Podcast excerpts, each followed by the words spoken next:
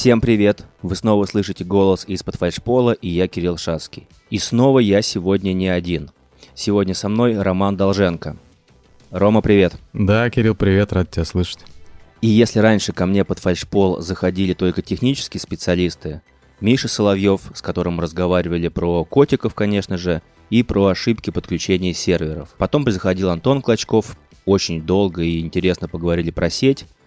Вася Степаненко заходил, разговаривали про информационную безопасность. То сегодня у меня в гостях Роман, и он как раз-таки не технический специалист.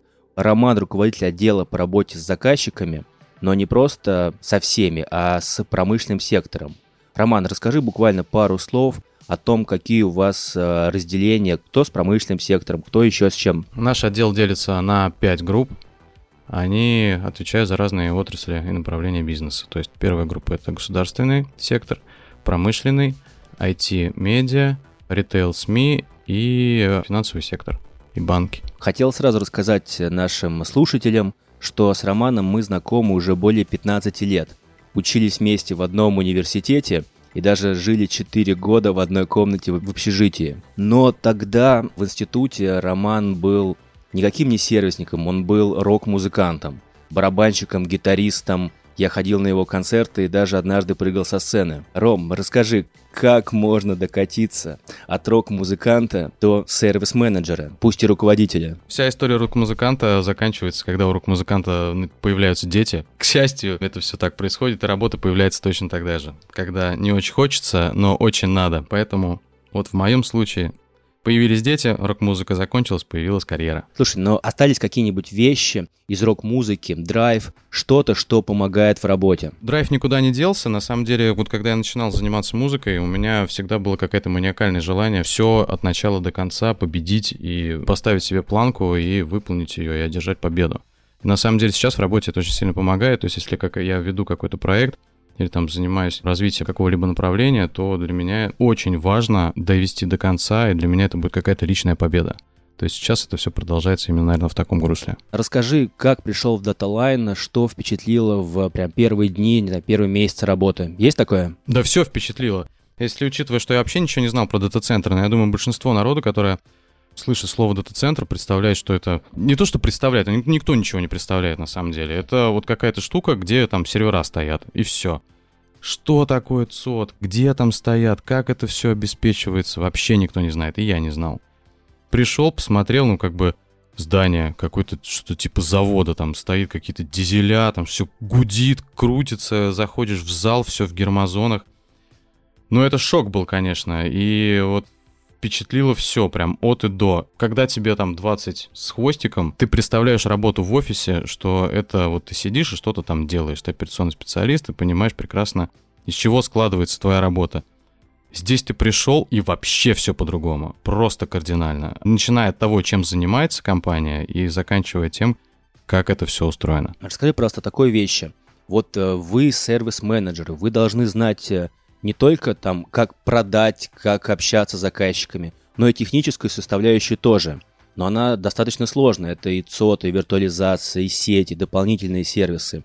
Как удается быстро все выучить и не забыть? Ну, у нас есть такая, я не знаю, как это можно обозвать, но может там система, лайфхак, как мы это все пытаемся там запомнить, выучить, и на самом деле также это преподносим информацию новым сотрудникам. Можно разделить ее как-то либо на блоки или на пирамиду. Да и клиентам мы, в принципе, также это все преподносим. То есть у нас есть базовый сервис, это там colocation, просто размещение оборудования, вот эта стойка, вот она стоит. И потом мы проваливаемся все ниже и ниже.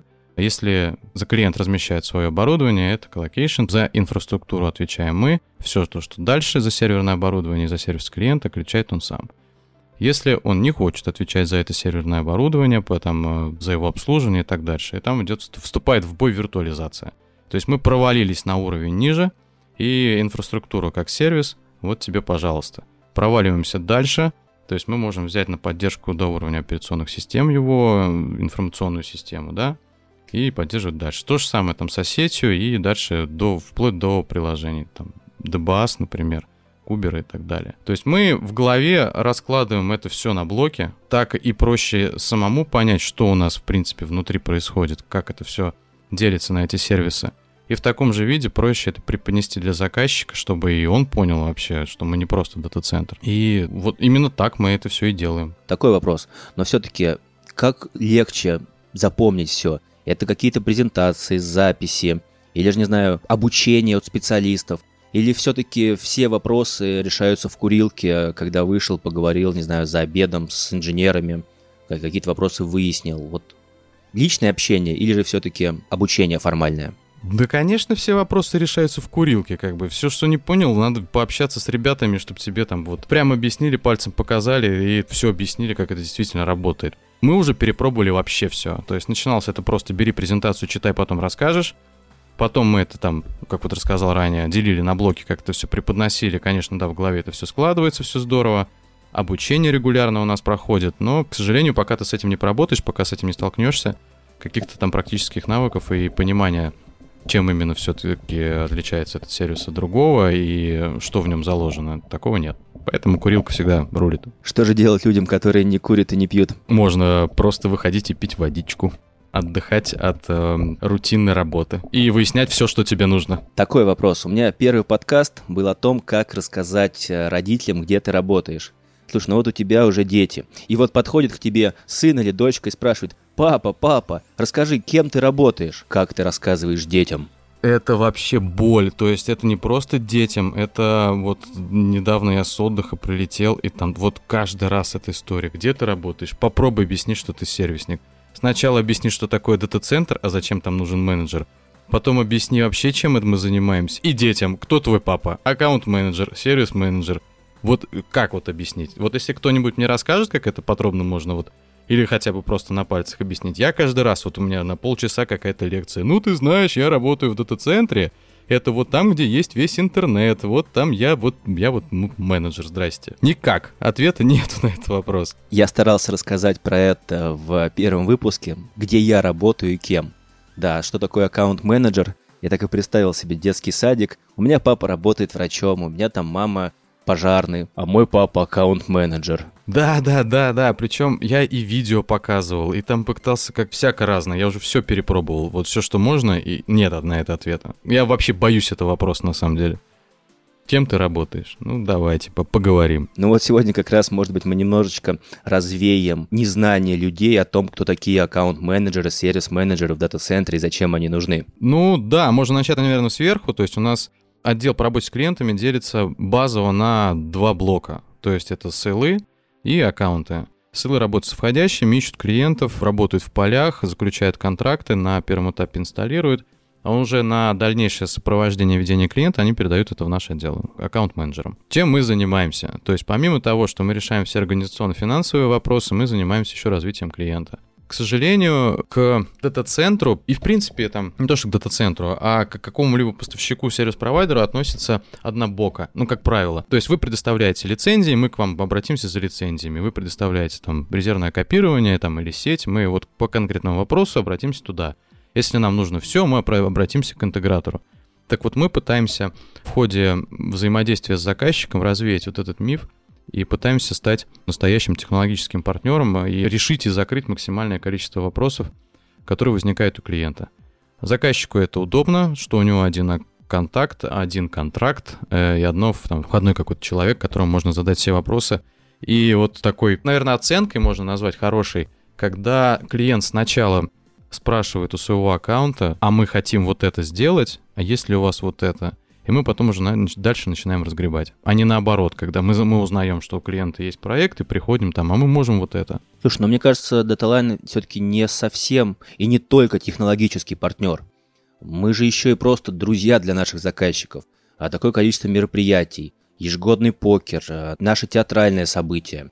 Плюс э, во всех соцсетях мы рассказываем про нас. Запилили даже чатик, в котором все отвечают на вопросы – как клиенты вот с этой стороны, не просто технология, что ЦОД Tier 3 хороший работает, но еще вот все-таки ЦОД с человеческим лицом. Есть такое? Это же отдельная история. У нас даже это выведено в какую-то такую, я не знаю, там один из главных столпов, на котором мы стоим, это вот э, клиентоориентированность и в скобочках подружиться с клиентом.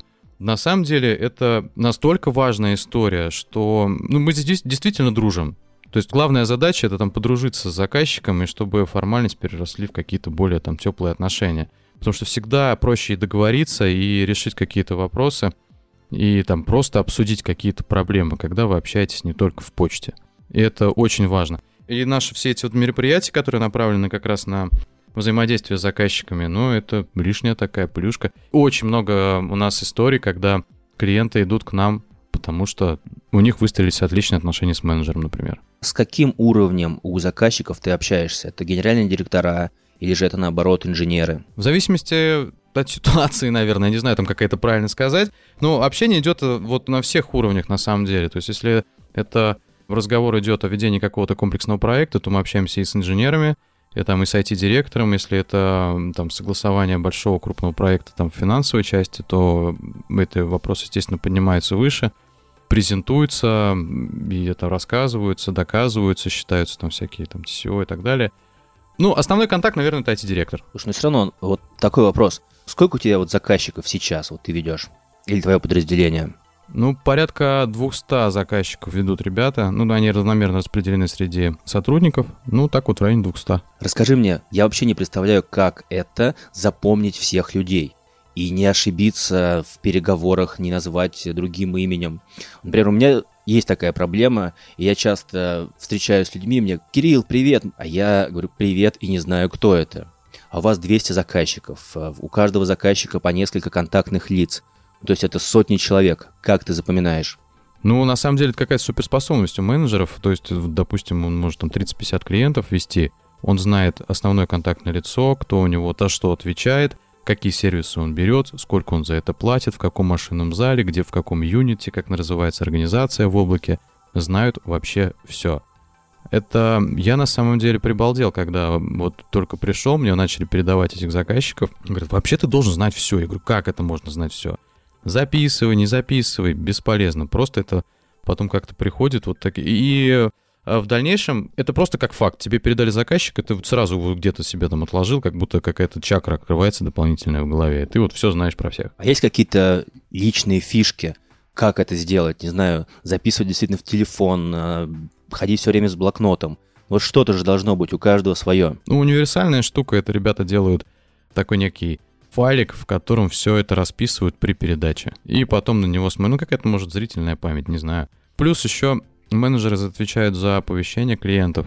У нас очень много всяких сферок и там отчетов. И мне кажется, что все-таки зрительная память здесь работает тоже как отдельная какая-то история. Ром, но все-таки, вот как вы растете, как вы развиваетесь, как вы становитесь такими классными? Это работа мозга, он так заточен, ваш ум, или все-таки это стремление, постоянная работа, и у вас в итоге это получается? Ну, конечно же, стремление, Кирилл. Ну, что за вопросы?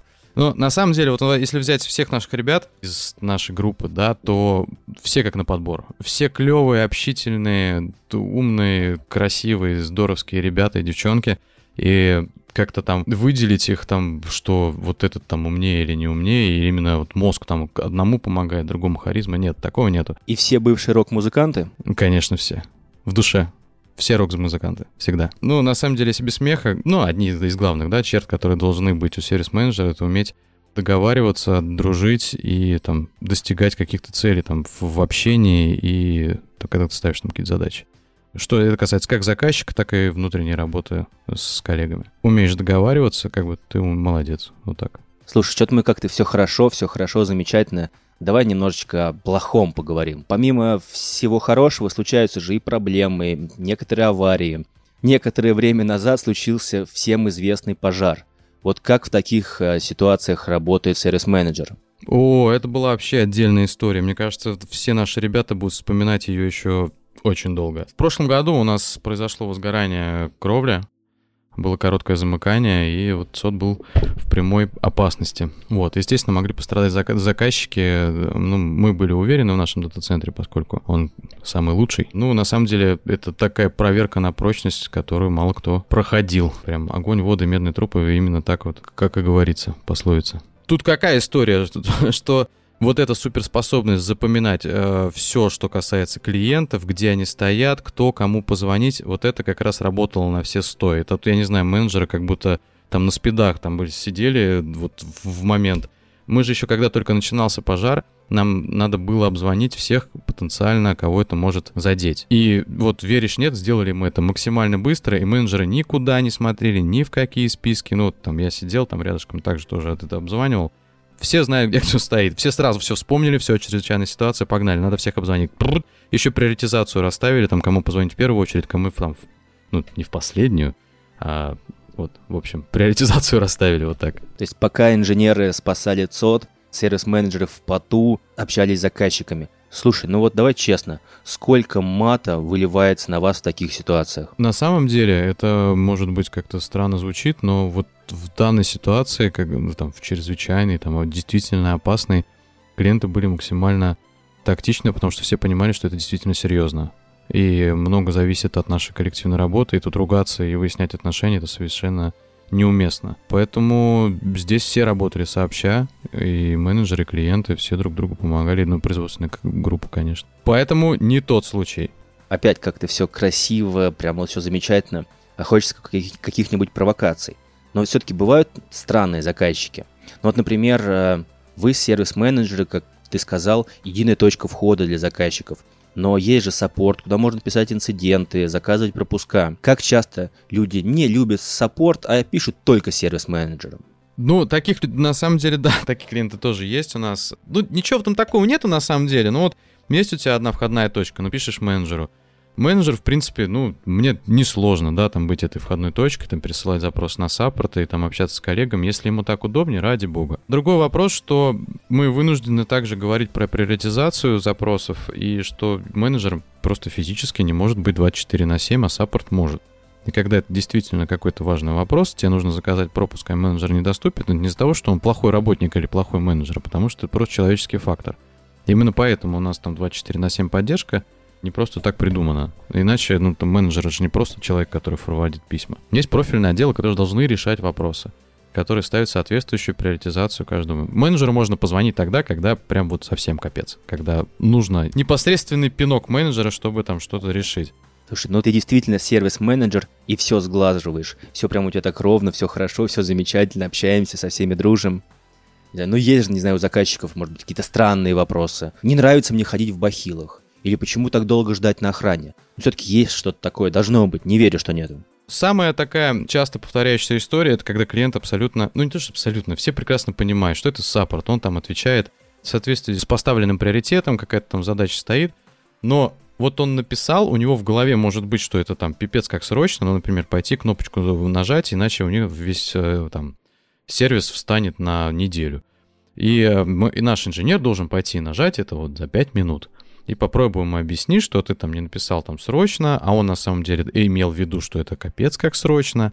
И вот там мы общаемся и выясняем, что, ребята, там вот есть такая история, как... Если тебе нужно срочно, скажи, что это срочно. Или там менеджер позвонит, что это срочно. Хотелось бы на этой ноте закончить, но все-таки мы на подкасте про инженерную инфраструктуру.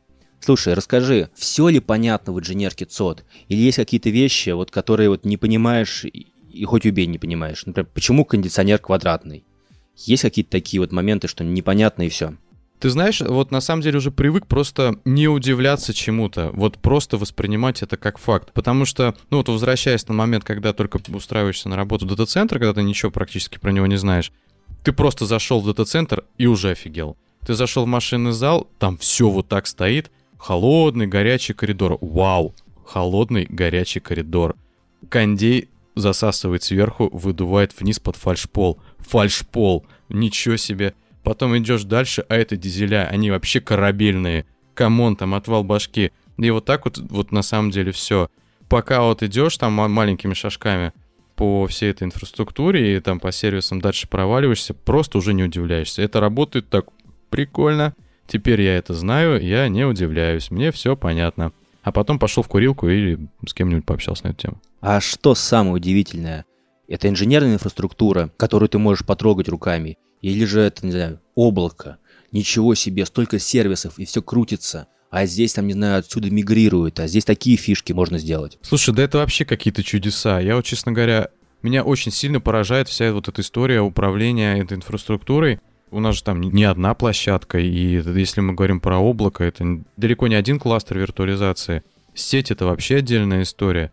И на самом деле, когда задумываешься на тему этого, то что это как, знаешь, там Млечный Путь какой-то, там галактика, ну что-то вообще непонятная история, какая-то космос.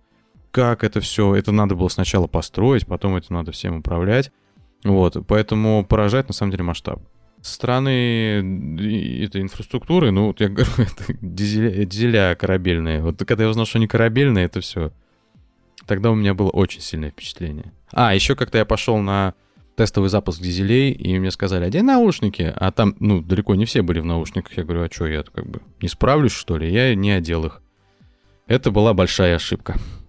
Теперь я слушаю товарищей. То есть, э, когда ты играешь на барабанной установке на каком-то концерте, шума меньше, чем от дизель-генераторов? Это было самое громкое, что я слышал в жизни. Я думал, что у меня кровь пойдет из ушей.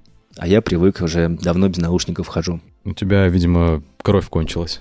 Слушай, ну было на самом деле очень интересно послушать вот мнение не инженеров про ЦОД, особенно вот э, Млечный Путь.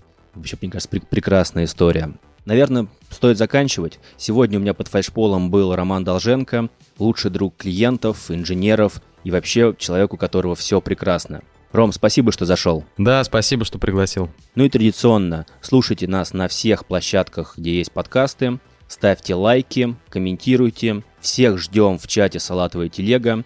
Там я отвечаю на вопросы, мои коллеги отвечают на вопросы. Ждем от вас э, пожеланий к следующим темам подкаста. Ну и слушайте подкаст Тани Лазаревой под датой. Всем спасибо. С вами был Кирилл Шацкий. Прощаюсь. Всем пока. Всем пока.